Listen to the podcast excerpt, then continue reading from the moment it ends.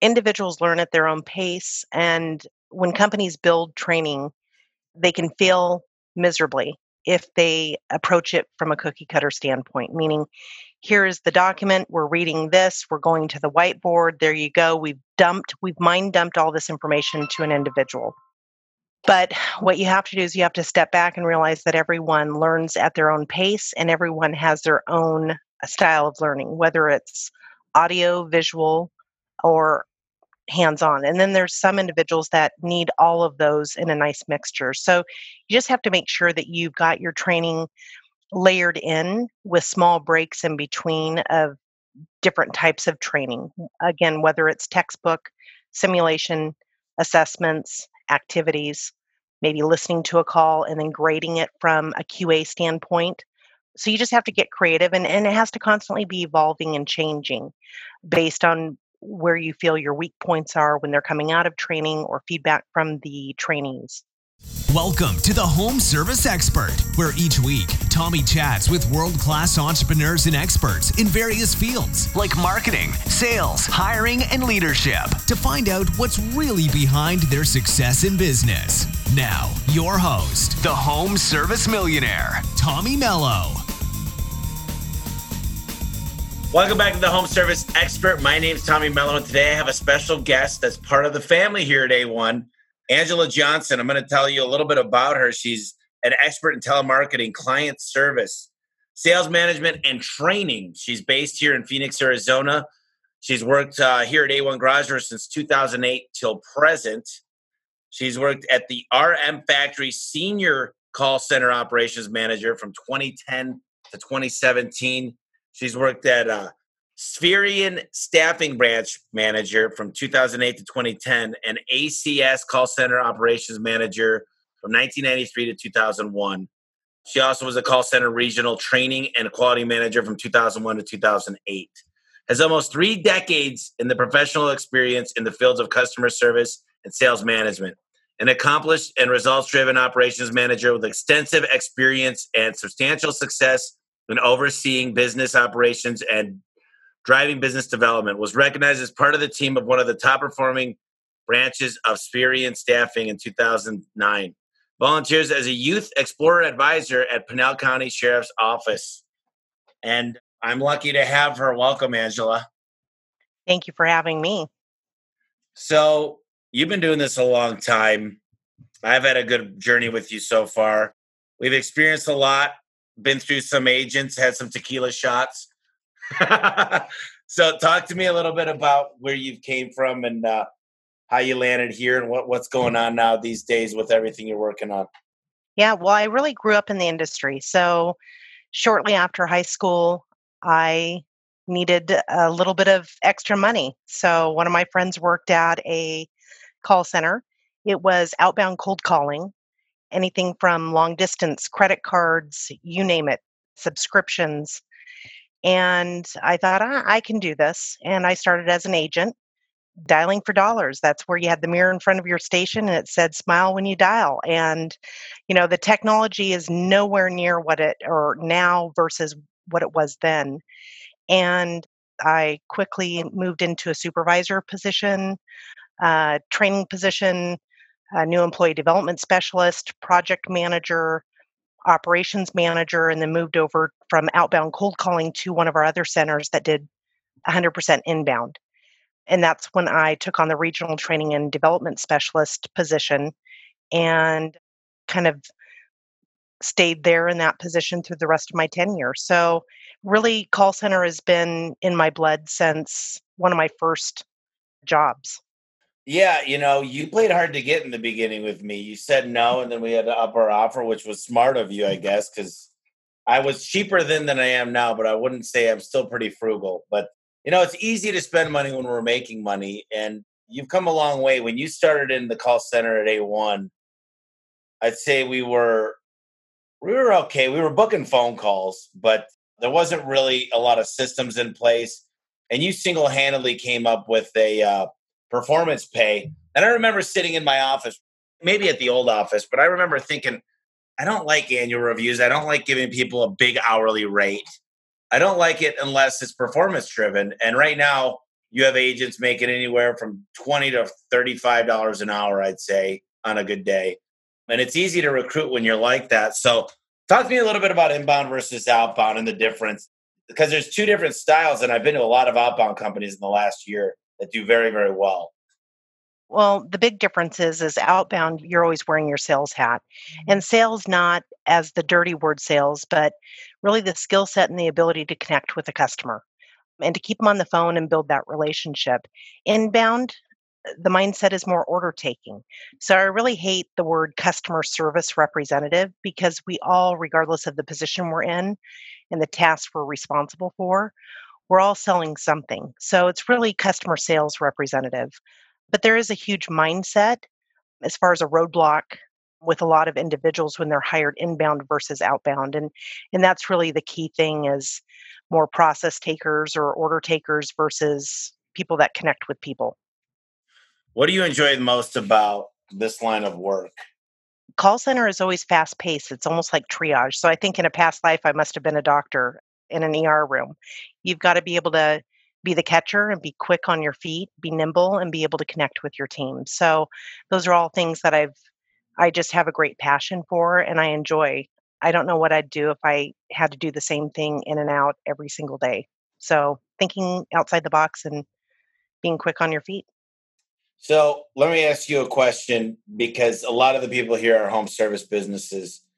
And when you came on, you knew what a garage door was, but we actually ended up doing your garage doors, uh, I don't know, about a year ago now. We shot some videos there uh, six months ago before this whole COVID. But if you could go tell yourself in 2018 what you know now, maybe a little bit about the CRM and whatnot, but what was a couple of the uh, critical choices and, and decisions? And maybe it's the LMS, maybe it's the fact that the technology stack, but what are some of the critical things that people should be thinking about as a smaller home service company that real life that you were when you walked in here versus today? Well, first I want to start by the the biggest challenge I had coming onto A1 and how I grew and learned the product, home service. As far as my biggest challenge, it was a mind block. I don't know the product, right? And I think too often in home service, whether it's plumber, electrician, garage door, it doesn't matter. The individual coming on might be intimidated by the product. While a good salesperson needs to just realize it's just a product. The important thing is the people, the people that you have supporting you, your team, and the customers. And it's just finding a way to connect with them. And it's a product that we're we're offering. But again, home service, credit card, long distance, it, it, it really doesn't matter. It's a product and and people out there are looking for a service. Yeah, so you learn the product I feel like one of the KPIs for us is definitely the booking rate, and you've definitely improved that over the last couple of years.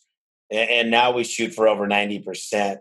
You've got certain CSRs that do that time in and time out. I remember when we got Laurel to come on, she really just said, "I don't understand these young people that are on their cell phones the whole time.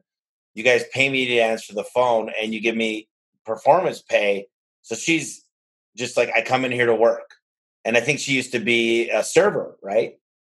So, yeah. what do you think it is about certain characteristics of people that you look for now to be really, really good? Because, look, you heard me earlier, a bad CSR could lose us a million dollars a year pretty mm-hmm. easily. Yeah.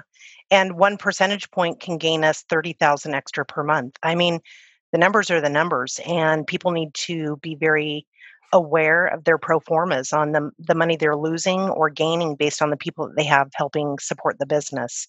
So with Laurel, I use her a lot in my new hire trainings when I'm explaining the pay for performance because she was the perfect model of who we're looking for, which is someone that has the passion and self dedication and self drive.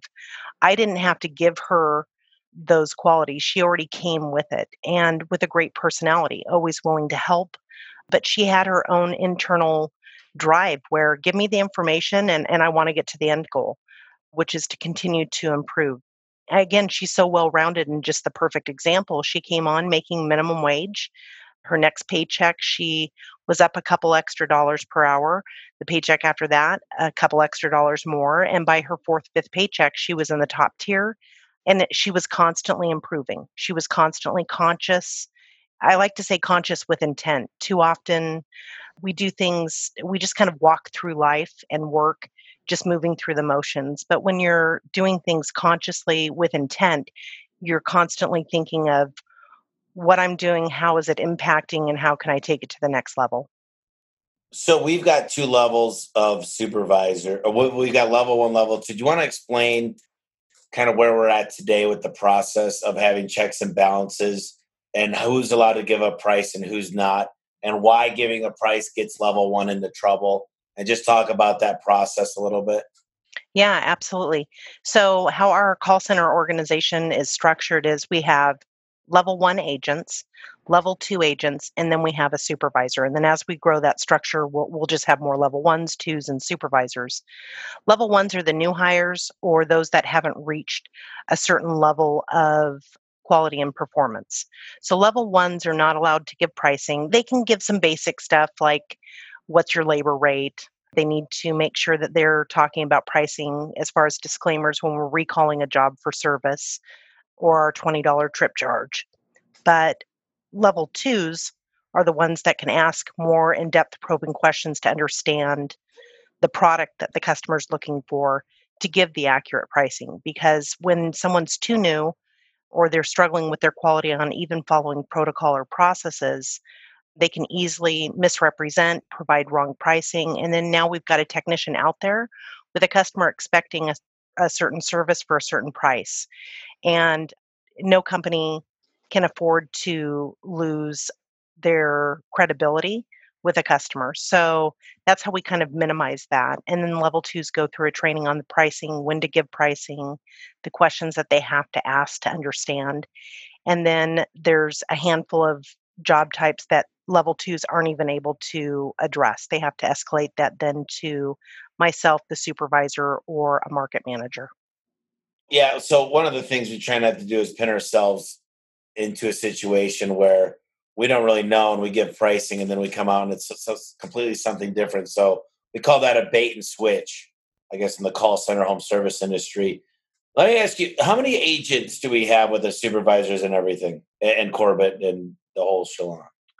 We're a little shy of 20, but I've got another new hire training class coming up where we're bringing on four people, and our ramp plan is for a month, four to five a month, to keep pace with our company's growth. So I, I think I figured it out one time. I think we were, I want to say one to seven or one to eight every CSR we needed for every tech. How many calls do you expect a CSR on a the highest performance level, even bigger than we are today, where the phone's ringing, how many calls do you think a great CSR can take? Between 100 and 150. If the calls are coming in back to back and they've got about an 80, 85% utilization rate, which means 80 to 85% of the hour they're actually on the phones. That's really kind of the in, in call center baseline metrics and workforce management. That's really what your golden line is. Now, out of that, how many calls would you predict would be booked? Because you're not taking a hundred. So I think there's something here because we've talked about going, or if a customer has a question, either get them to the dispatchers or get them to a low level CSR. So as far as opportunities taken, where you want your best quarterback playing in the Super Bowl, what is the amount of opportunities someone could handle in a day realistically? I've heard well, as high as 50, you know, but I don't know.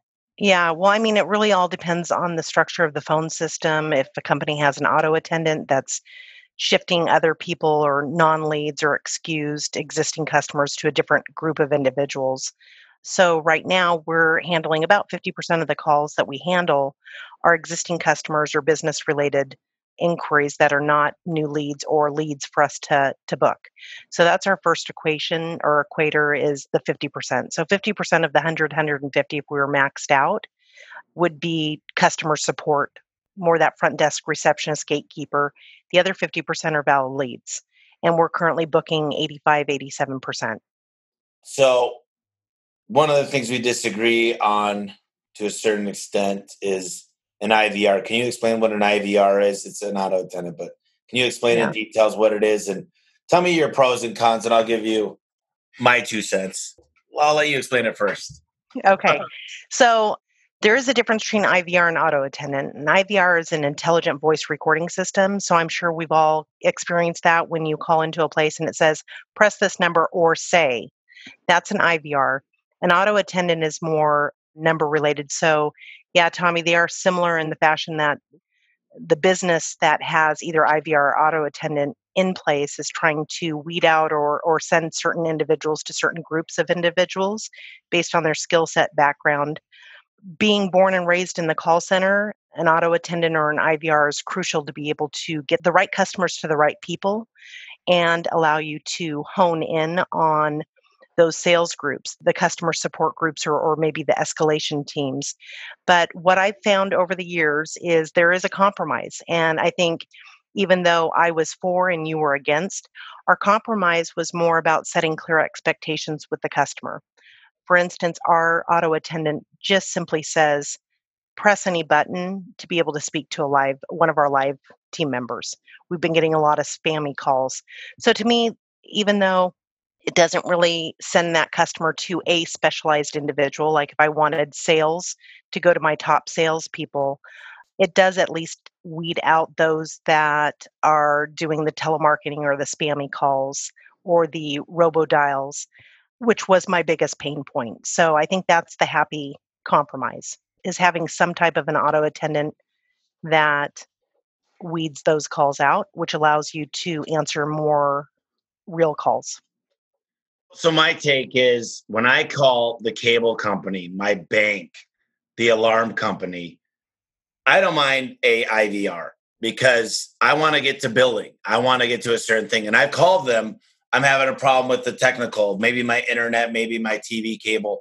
But I like an IVR. It gets me to the right department. But when I'm calling just for a simple, in my mind, a local garage door company and support my community, I think there's some people, especially the older baby boomers that say, "Oh man, it's one of these." And you don't lose a lot because the millennials are coming around and they love stuff like that.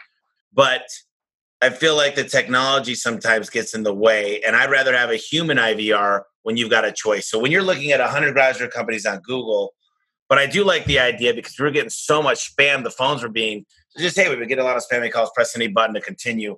I think that that works really well for what we're doing. So tell me a little bit about the learning management system that you're developing. Uh, it's a combination of both reading, watching, and uh, simulation and activity.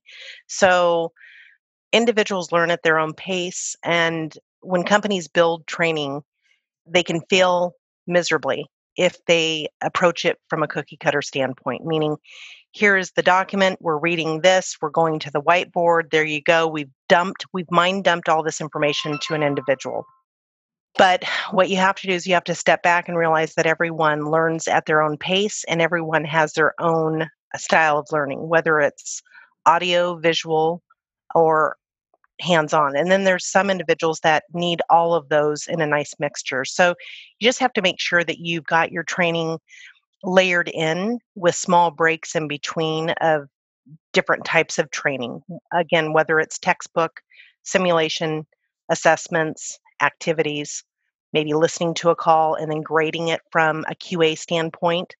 So you just have to get creative and, and it has to constantly be evolving and changing based on where you feel your weak points are when they're coming out of training or feedback from the trainees. So you've created accountability partners recently. Tell me a little bit how that works. Accountability partners that they listen to each other's calls and tell each yeah. other how they can be better.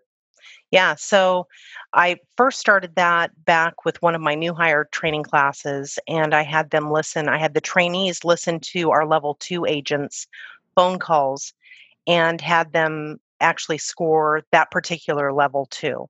So they were listening not only from a monitoring form like a QA would, like did they brand the opening, did they brand the closing, did they use the appropriate rebuttals, follow the script flow, but then they also turned those sheets back in so I could turn around and coach that particular level too. Then all of a sudden I started seeing my level twos that sometimes would veer to the right or left because they're good salespeople, kind of stay more on track and become more consistent. So it's just everyone working together. And then we also have them paired up as well, sitting next to them and watching and observing. And sometimes when you know someone's watching and observing, you're going to stay on track. So that's helped. You know, I, I, always talk on the podcast about how in, in, high school and middle school, whatever sport I, I played, I always practice. We practice three times more than we played the game. Like in anything, whether it's cheerleading for the gals, football for the guys, I feel like we train at least sometimes double two a day. There was two a day, there was three a day, sometimes the weekends. We really looked at the film of other teams to see what we were doing. We kept score. We, you know, in, in golf, we kept greens in regulation, fairways hit. We kept how many putts, how many up and downs, how many sand, how many water saves.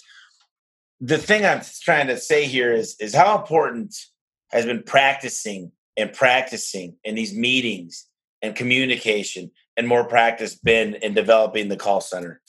Huge. It's accountability and communication. we were to just train and then let them do their thing, we have no one holding them accountable to make sure they're consistent with what we taught them.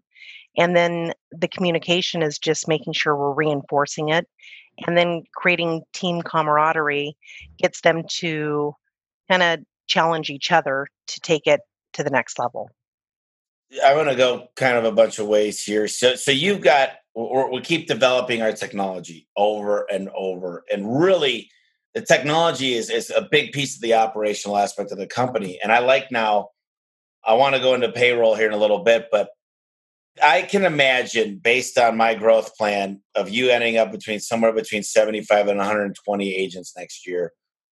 At what point, based on the manual, the LMS, the being able to work from home, the virtual training, the constant attention towards the significant factors outside of the mean. How high can you scale it?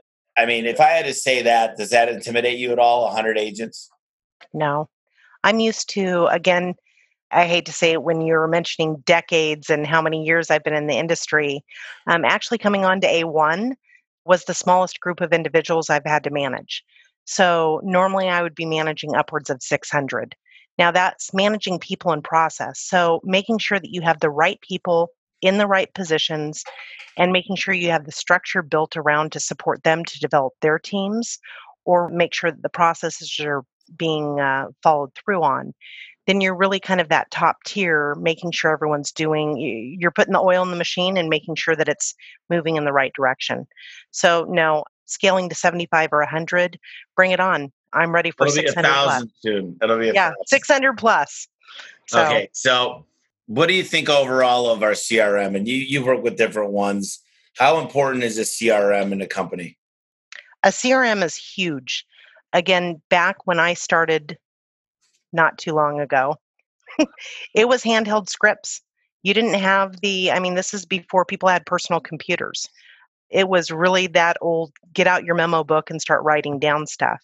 So having a CRM and all this information at your fingertips where you don't have to go to a file cabinet and pull something out or handwrite something to be able to de-escalate a customer or help support a customer and have the knowledge right at your fingertips is huge. And then from a business standpoint, being able to have all this raw data that rolls up into reporting is also just the next level of just awesomeness. That's the best way I can describe yeah, it. Yeah, no, mean, it's a good word. I'm glad you pulled that one out. You know, one of the things that I love doing is a lot of times customers say, you know what, let me wait till my husband or wife gets home. Uh, and sometimes you're very serious about the scheduling aspect of it. But one of the things that I, I, I remember talking to you about, I remember saying, I remember that whiteboard that we made at the last building. It said the follow up, and it was like Tommy's follow up board. Yeah. But we lost a lot of jobs just because there was nobody calling those people back saying, "Hey, you told us to call back at 5:30." What have you done to combat that? Because I feel like a lot of people don't have it. They say, "Okay, we're ready when you are. Just call us back."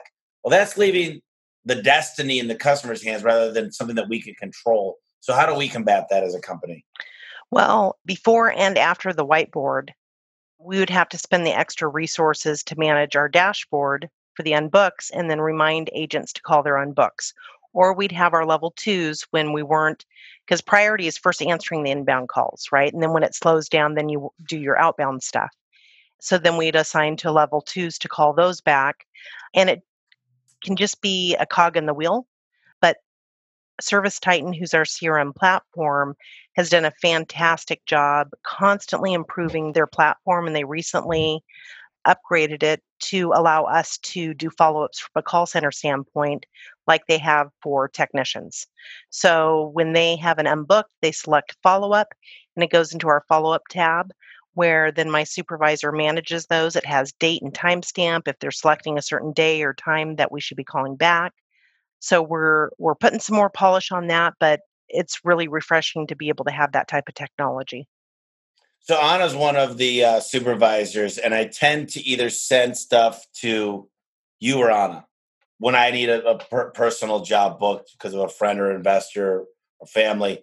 And uh, what I really appreciate, and I send a lot to Anna with whether it's value card or whatever, she responds with, "Got it, booked this time, all set."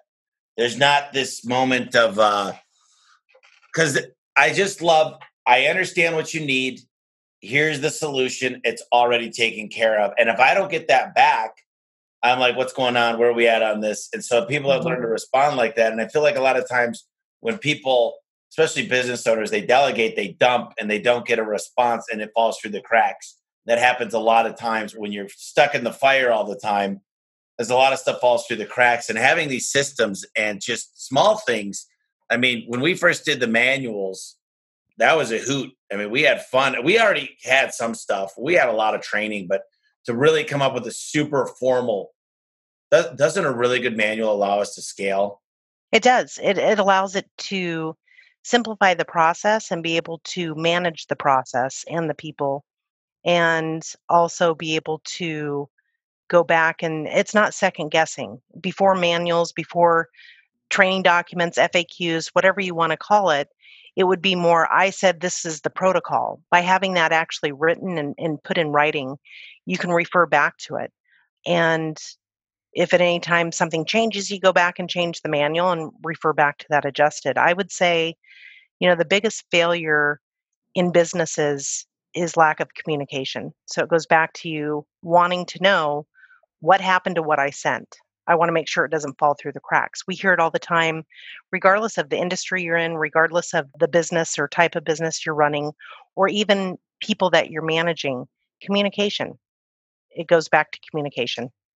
So I want to talk about one of the coolest things you worked on was the pay structure.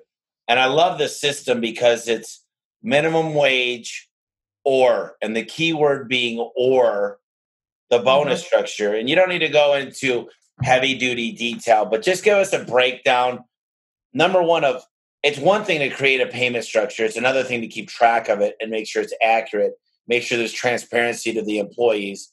So let's talk about what you thought about when you created it. And then we'll talk a little bit about how you monitor that on a weekly basis and make sure it's accurate. Yeah, absolutely. So it's a pay for performance. It's not foreign to call center, but each pay for performance looks a little different. And you first have to start with, as a company, what are our pain points to that particular department that you're wanting to build a pay for performance for? So in our case, from the call center, it was more performance, book rate, quality, making sure they're doing the right thing, attendance, making sure they show up, because in call center, you normally have a high turnover rate and pretty poor attendance. And then mistakes their interdepartment errors if they, you want to make sure that the work they're doing is correct and isn't causing undue stress onto other departments. So you find out what your pain points are don't have any more than four or five pain points that you want to be able to target this pay structure around and then you go to the owner of the company and you say tommy if you were to pay commission only how much money do you have in your wallet to pay per book job right so we had that conversation Adam had came to me and he'd even said, and I think you did as well, saying we need to put a bonus structure together. And what did I say? We need to put a pay for performance structure together. There's a huge difference between paying someone bonus versus pay for performance. And so you had told me what your bottom dollar is per that you could afford per book job. And from there, I shaved off a few bucks to give a little bit of extra wiggle room on the books. And I said, okay, now I've got my dollar amount. So now I've got my pain points, I've got my dollar amount, And it's really looking at it from almost a profit sharing standpoint. I think so many companies look at their pay structure as I don't want to pay my employees more than, but they don't take into consideration that if those employees are helping grow the revenue stream of the company, it's only going to continue to go up. If you pay them more based on the revenue going up, it, it is profit share. So I had to find those denominators, which was how much can you afford, and then give some wiggle room, find out what the pain points are, and then develop the structure around that. So the best way I can describe pay for performance is commission only with the safety net of minimum wage. So you had some details on there. The big one is the percentage of booking rate. And they're allowed to excuse jobs, but you have a supervisor listening to those as well as yourself. So if they lie mm-hmm. and excuse it, those are the ones you're going to be viewing because they could increase the percentage rate by yep. viewing a booked opportunity. So making sure there's not a lot of gray area. How do you handle that gray area? And I'm sure because I know people that you've let go of were lying about certain things. Mm-hmm. So, as a company, you've always got to continue to evolve and put processes in place when you feel that things have fallen through the cracks. And early on the pay for performance, we didn't have as deep of a process to audit. And then I built the audit shortly after the pay for performance because we did notice a couple of people trying to cheat the system. And the process really is simple as this it's not about spot checking, it's about making sure that 100% of the things that could impact that pay, impact that number should be monitored. And I'm not talking about the unbooks. Someone's not going to deliberately put an unbooked on themselves, but someone will intentionally move something from an unbooked that counts against them to an excused or not a lead. So 100% of the excused not a lead are reviewed, whether it's reviewing the notes and listening to the call or listening to the call. But they're all reviewed, they're all looked at, and then they're either coached to because it's either knowledge, skill, or behavior. They're lacking the knowledge or skill to have correctly classified the call or followed the appropriate process, or it's behavior, meaning they're choosing to do the right or wrong thing. So that's huge. And and when you identify your pain points when you're building out the pay for performance, you also have to put them in a ranking order. So for us, booking rate was the number one. So I'm going to pay out the most out of that per book job dollar figure that I am going to be for quality or interdepartment errors or other aspects of those those categories. So how much just on that one specific KPI if you're above 90%, what do you get for that booked call? Well, we recently adjusted it, recently, maybe five, six months ago, where again, our baseline kept climbing up. When I first started, we were 68% book rate, 71 on a good day, 72. Now we're 85 on an okay day, 87, 88 on a on a good day, and then there's sometimes we hit that 90%. So for that particular piece, we adjusted as the performance continued to increase, you have to constantly change your baseline. So we adjusted 95% or greater, they get $5.70 per book job. 90 to 94, they're getting $5. And then it drops a dollar per ranking. And then all the way down to $2 per book job. And anything under 74%, they don't earn anything for that category.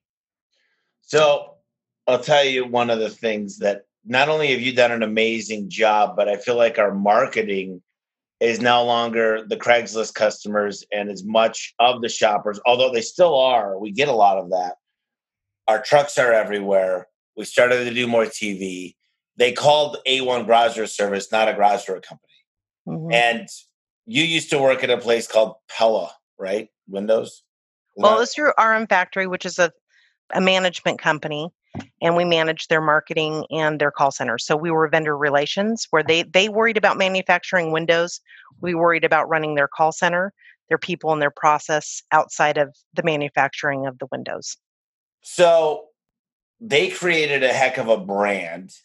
And when you create a brand, like uh, for example, if I had a um, just Sean Hannity on talk radio and he recommended A1 and the people that listen to that, they call up, they go, it's a pretty easy book call versus you're out there with a bunch of coupons. So mm-hmm. I do think some people are going to struggle depending on their marketing message and where they're at in their business to ever obtain over 80%. And some people should be over 90 because they're getting such quality calls. And it depends on your service and it depends on the average ticket size. So there's no right answer for this. Uh, Susie Boyder told me anything over 90%, you're booking too many calls. You shouldn't be booking some of those customers. You're wasting your technician's time and your dispatcher's time. But as we compared both pay structures, what's cool about it is you didn't roll it out right away and you really backed into these numbers and made it work well. And you said, Tommy, the last three weeks I actually saved you some money. But what I love the most about it, and sometimes I'd spend a little bit more money, but what I loved is you created an atmosphere for winners. And you created an atmosphere that if you're not going to win, you're going to make minimum wage. Yep. And how long are you going to last the minimum wage? And when we explain this in the process of the hiring process, people get excited or they leave and they say, This is not for me if it's performance pay. What have you noticed in the interview process when there's a winner versus someone that's like, oh, well, it's ah, that's not for me? As soon as I start talking about the pay for performance structure, I'll get one of two responses. Well, I can't survive off of minimum wage. Or they start focusing more on the minimum wage and more questions surrounding the pay for performance. Those aren't the people I want to hire. And I've rejected a handful of those. I'm looking for the people that go, really? There's no cap? Really? I can strive. I'm in control of how much I make. And the biggest thing that I say during an interview is I really stress on how frustrating it is when you work at a company and you're getting paid the same as someone else and you're putting in way more energy, effort, passion, compassion, you name it. And the other person is just collecting on the company dime, right? They show up and then they leave.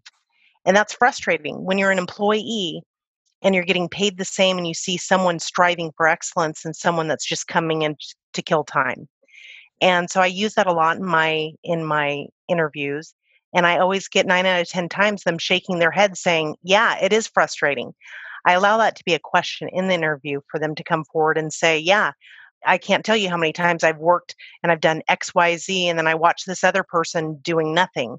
And I said, well, here at A1, we want to recognize those that strive for excellence and you get paid what you're putting in. So, again, that's an easy way when you're explaining it to really weed out those that you don't want to bring on to the company. When you're hiring, what you've noticed over time, I can pretty much tell you what payroll is going to be within 5% most of the time. I can tell you what the day is going to be like depending on the installs that day. Uh, there's a pattern, and there's a pattern in the call center. You see these graphs, and you know how to staff appropriately and have checks and balances that historical data is just worth the world to us because it changes. We know when a certain mailer hits or versus, you know, you work very closely to our pay per click manager.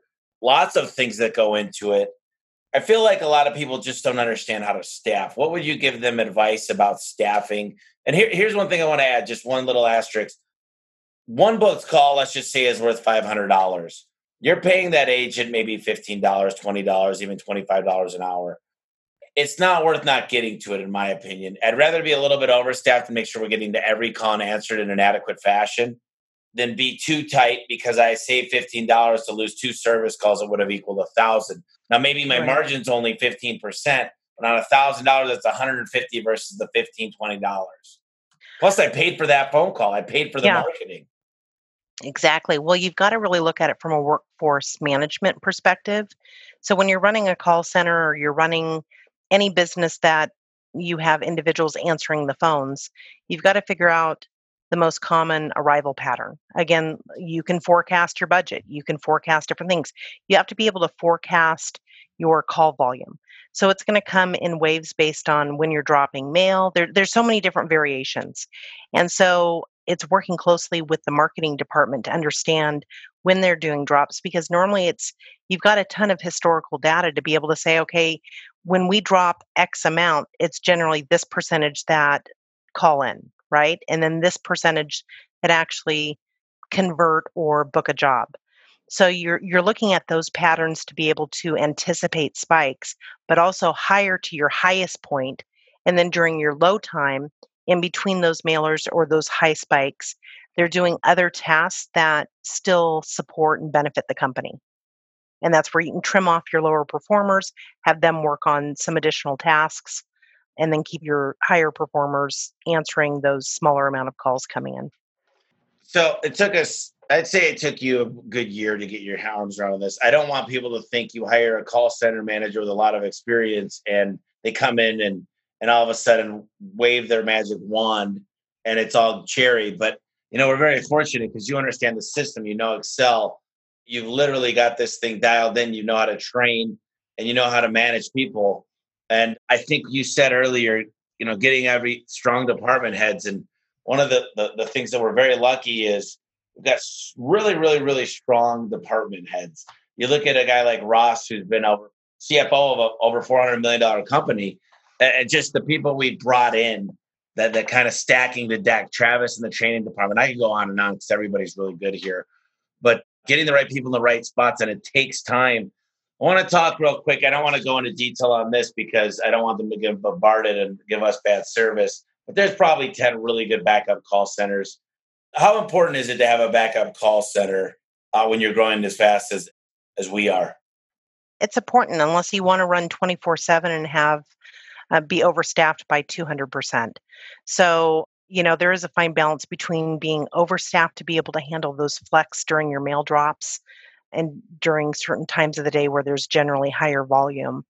But after hours, I mean, you need to be able to be accessible to your customers at any given time and, and having that backup center overflow after hours to support you during those those peaks when you might be a little understaffed or on the weekends or holidays it's huge uh, you can lose i'm sure you've already calculated the amount of money businesses have lost when they are only open during certain hours to answer the phones. So, yeah, it's very well worth it. Well, there's a lot, you know, a lot of people, especially the guys that I've met that are a certain age, they go, Well, this is crap. I'm not going to work myself. The reason I started a business wasn't to work 24 7, but you got to realize the customers need you 24 7, and you got to build that into the equation because they're competing against us and they're competing against companies like us. So mm-hmm. if I can make more money because I'm on Google, I could spend more money. If I could outpay for a lead with our booking rate, our conversion rate, our average ticket, and our lower cost per acquisition, then I'm going to win every time. It's going to be very, very difficult. We're like the Roger Federer or Tiger Woods in this industry, and it's going to be very hard because we've got the systems now in place. The systems, I would say, it's not the great people, although we do have great people. The systems choose the great people. But I would say it's the way that they're managing the technology and the expectations and accountability that mm-hmm. create the great people. You know, these guys might have started as a C plus, then you bring them up to an A. A lot of business owners that I've met think I'm going to hire these amazing people and they're going to change my business. And that's not the case. The people don't change the business, the processes and the standard operating mm-hmm. procedures. When do you think you had an aha moment? I mean, all of us have when you understood that, man, if I dial in this process and really create accountability and have checks and balances, my life is not only going to get easier, but I'm going to have more fun. Now, are you talking in my decades of call center experience or here at A1? I'd say maybe a little bit here, but I would say more in the, the career.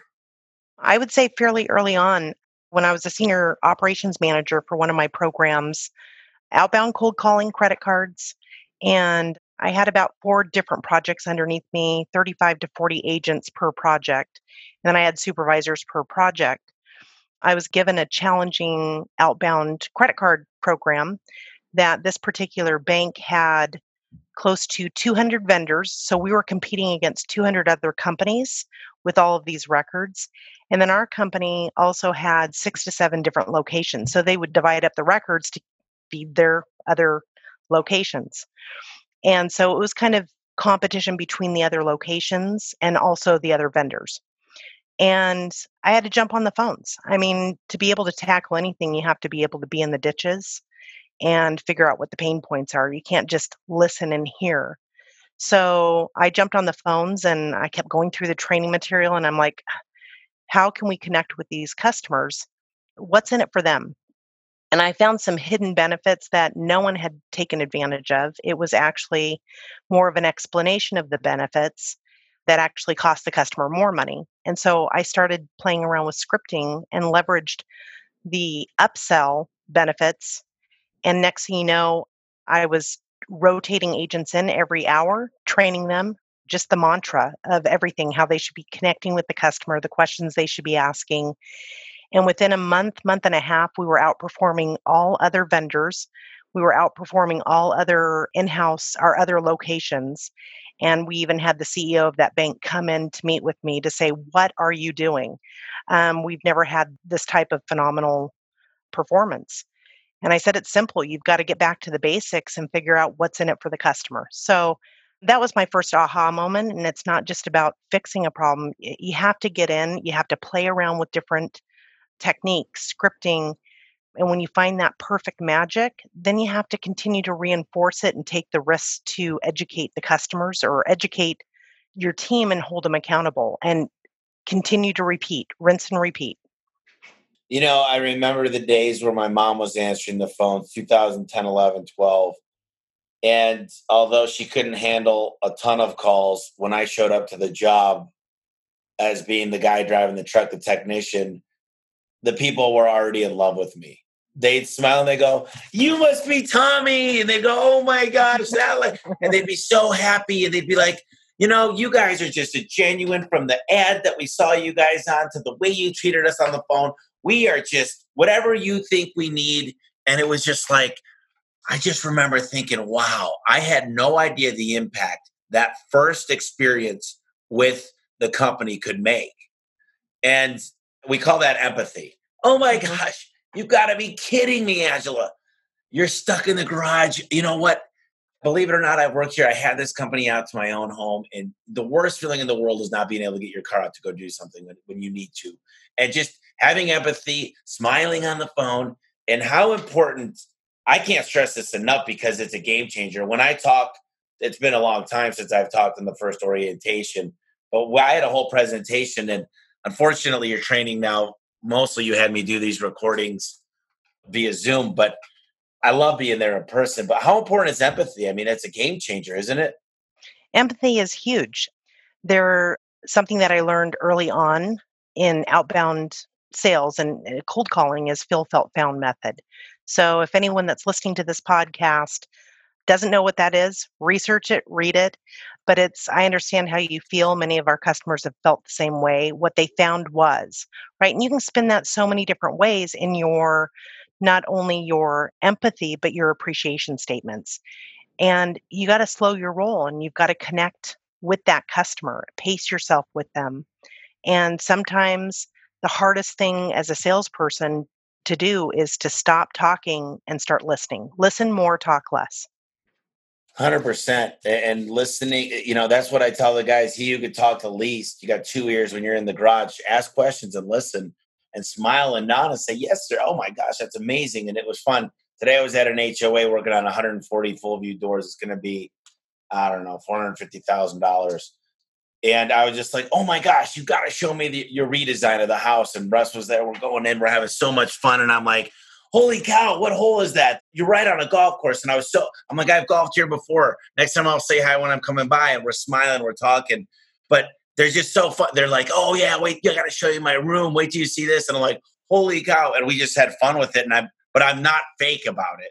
That's the most important thing. It's the real deal, Holyfield. And you don't need the lie, cheat, or steal the customers. They got to like you though. People buy from who they like. And when you're on the phone and you're able to answer their questions and you're smiling and you're happy, they look at that as a reflection of the company.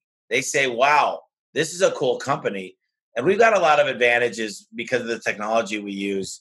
I was thinking we've got, you know, I was going to talk to you about this, but we've got an ability to see a heat map of, hey, we've done four jobs in your neighborhood in the last year, one on Coulter Street, one on here, one on here that's called social proof.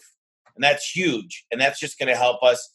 One of the things we've struggled with in the past, and it's never an easy thing, but when we're doing door quotes, more of that $1,000 plus ticket is getting the decision maker to be there. Post COVID, that's easier said than done.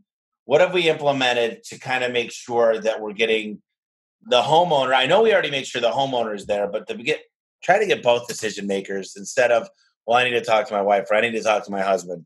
Right. Well, as a business, you can approach it one of two ways require it or plant the seed how important it is for both to be there and ask and listen.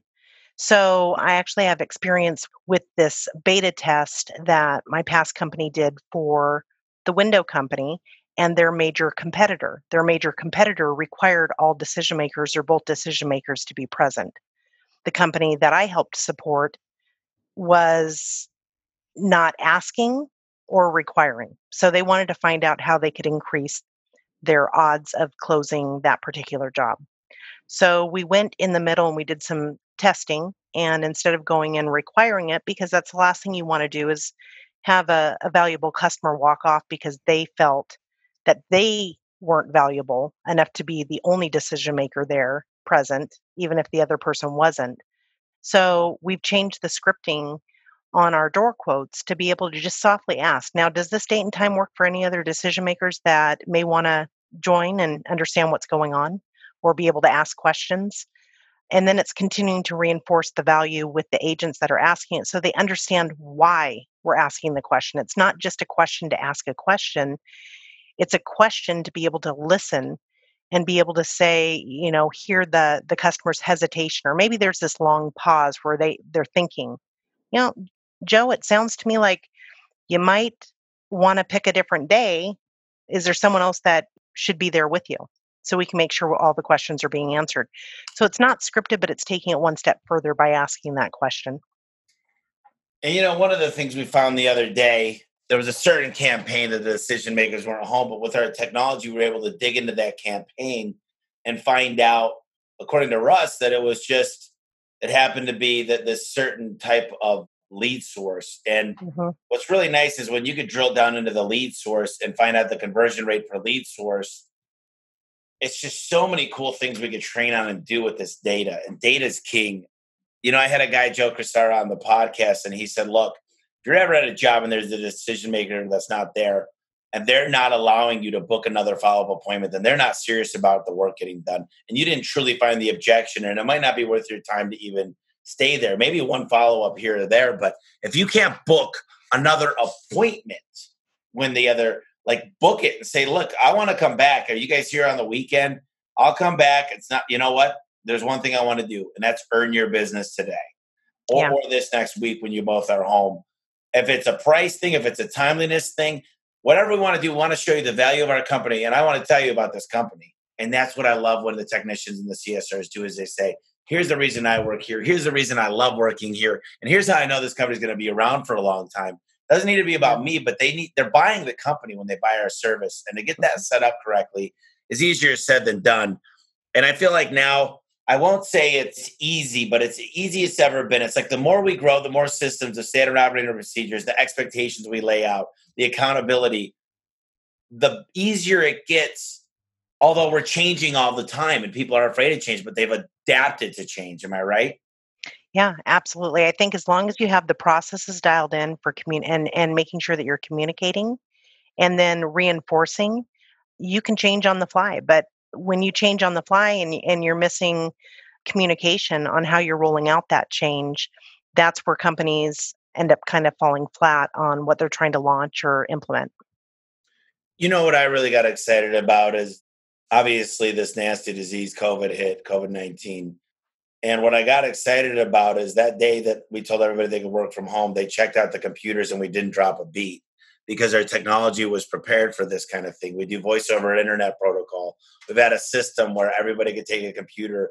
Now, if our electricity goes out, we're still fine. If our computers go down in one area, it almost builds some redundancies for the company. And uh, it's kind of cool because we could have agents. What we've realized is all over the country. Now, I'd love for them to be here for the most part. And there's a lot of people available because of people being out of work because of hospitality industry. But what are your thoughts on being able to run from home now? Love it. The company that I worked for prior to joining the A1 family was 100% virtual. The business didn't even have a brick and mortar. So everything was virtually trained, everything was virtually ran. We used Skype before there was Zoom and, and then Zoom. It allows us to be able to recruit at a deeper level, be able to have our recruiting scalable and really get the people that we're looking for. it's the next level. It's the new age of doing things. You know, you asked me the other day for the book that Art wrote. I got to bring that over to you. You should check it out. But speaking of books, what are three books that come to the top of mind? We read The Five Dysfunctions of a Team. We've read The E Myth. We've read some stuff as a company. Is there anything that you'd recommend as far as just business book reading? You don't have to have any. I honestly don't. I think they're all great. Good answer. You you know me that I'm not a big reader, but the books that you've picked and the books that you really get out there and communicate are great reads are truly great reads and they're just full of nuggets of information. So I don't have any one particular one that I like over the other. No, no, we we read a lot together, and you know, ultimately, a book's only as good as you're going to read it, comprehend it, and use the information in it. So you mm-hmm. got to be passionate about the stuff you're reading, and think God, I'm passionate about anything to do with business. So I'm going to do this. I'm going to turn over the floor to you. Well, one more thing I guess I could ask is, I feel like leadership, whether that's you leading your department or upper, you know, me or whatever, is so important. And I feel like a lot of times the owners become inhibitive of growth. They become counterintuitive to the growth. They want things their way. They don't give any flex. They're very strict. It's their way of the highway. They don't delegate properly. How important is proper delegation and leadership? Huge. That's the only way that you're going to be able to grow your leadership and your department head managers is you've put them in that position to be able to grow their department, to think outside the box. It gives you an opportunity as a business owner to assess do they have what do they have the grit to be able to jump into that department and take it to the next level. As a manager, I'm fearful too. It's like there's a handful of things that I own that really it should be a level two or an escalations team member, but I'm fearful, or at times, certain things I'm fearful of. Well, if I hand it off to this person, it's not going to be done at the same level I want it to be done. Um, and so you always have to kind of have those self balances and checks to say, if I'm that uncomfortable or that fearful, then I d- I haven't built strong enough processes around what I'm doing to be able to ensure it's being done correctly and be able to give some wiggle room for whoever's handling it to continue to grow and take it to the next level. On that particular piece, I do want to throw out there anyone listening to this that has a business and a call center within that business to research TQM. That's total quality management. There's a handful of different ways that you can look at it, but really the essence of total quality management is you focus on the customer, you make sure that there's employee involvement, you're process centered or centric, you have integrated systems, you strategically and systematically go through your approaches. Your decision making is based on facts strong on communication and continually improving. So you kind of do the full circle and then you start back over. You rinse and repeat and you do the reports and you look to see if there's something that needs to be adjusted. And there you go. Analyze and adjust. Analyze and adjust. Um, what do I want to do in the next three to five years? Where do I want to be as far as uh, cash goes, as far as revenue? Billion. No, oh, national. National. We want to be in every single neighborhood. We want to be thought as everyone's first go to for services on their garage door. Well, it's not only the billion that I care about, it's the shift the thinking because a billion's a big number to most people. So when you think about a billion in your mind, you go, whoa, if he's serious, which you guys know I am, then we're morphing into a company we need to become. Mm-hmm. rapidly on a daily basis, not on a monthly, not on a quarterly, or daily meetings that we get in ourselves in, into. What were some of the meetings you were involved in today? Uh, my level two meeting. So I've got a weekly team meeting with my level two agents, and we talk about their struggles, challenges, any additional tools that I can help support them with, any updates. Again, communication. Also, our manager, our company mojo, which is all the market managers and department head managers coming together to talk about their one big thing and what they're working on. And then I had my one of my other team meetings, which are a combination of level one and level twos. So meetings are important and done properly can be very effective. And the last thing I do, Angela, is um, A Johnson at A1Garage.com if you want to reach out to Angela. But she's a busy gal. but uh, ultimately, uh, what I like to do at the end of the podcast is just give give the listeners a little taste of whatever final thoughts you might have, maybe some encouragement, maybe some some goals, maybe some go to action gold nuggets to just here's how to get started. Like for me, I would simply say some things about you got to inspect what you expect, track the numbers first, and then move up and have a goal to to not be perfect but continue to progress. But that was just an example of what I like to do. What would be a couple minutes that you could kind of talk to the audience and the listeners and maybe give them some words of encouragement where to get started? I would say manage people and process and everything else and have strong communication. Everything else will fall in place. And also listen more and talk less. It can go against any business, any industry. It's those are important keys to managing your people and process. You know, and if they get the chance, we've had people come through here, and usually you're here and you're a pretty open book. I would say I'd like to schedule it, but we could give a quick demo and show show people what you do and how you do it. And uh, the good news is we're the good guys, Angela. We're showing people. It's easy to show people how, what we do. It's hard for them to go ahead and go home and implement it and integrate it, and it takes years. I think the reason I started the podcast to let people know I'm not evil, I'm not bad, I'm an okay person I don't mind sharing. And then I learned, I learned so much from the podcast. Then I learned I could help other people. And now it's like, holy cow, how much more can we help people? So it's a good feeling to kind of give back and hear the stories we hear. And someone's going to listen to this podcast and say, man, 43 minutes through 45 minutes, I got this one piece, I implemented it, and it changed my life. And it's the little things like that that make a big difference. So uh, I really appreciate you coming on today. And we'll do it again. And I'm sure some people will be taking us up on the field trip of coming out and learning what you do. Absolutely. Doors always open. All right. Thanks, Angela. Thanks. Hey guys, I just wanted to thank you real quick for listening to the podcast. From the bottom of my heart, it means a lot to me. And I hope you're getting as much as I am out of this podcast. Our goal is to enrich your lives and enrich your businesses and your internal customers, which is your staff. And if you get a chance, please, please, please subscribe. You're going to find out all the new podcasts. You're going to be able to ask me questions to ask the next guest coming on. And, and do me a quick favor leave a quick review. It really helps us out when you like the podcast and you leave a review. Make it four or five sentences. Tell us how we're doing. And I just wanted to mention real quick we started a membership. It's homeservicemillionaire.com forward slash club.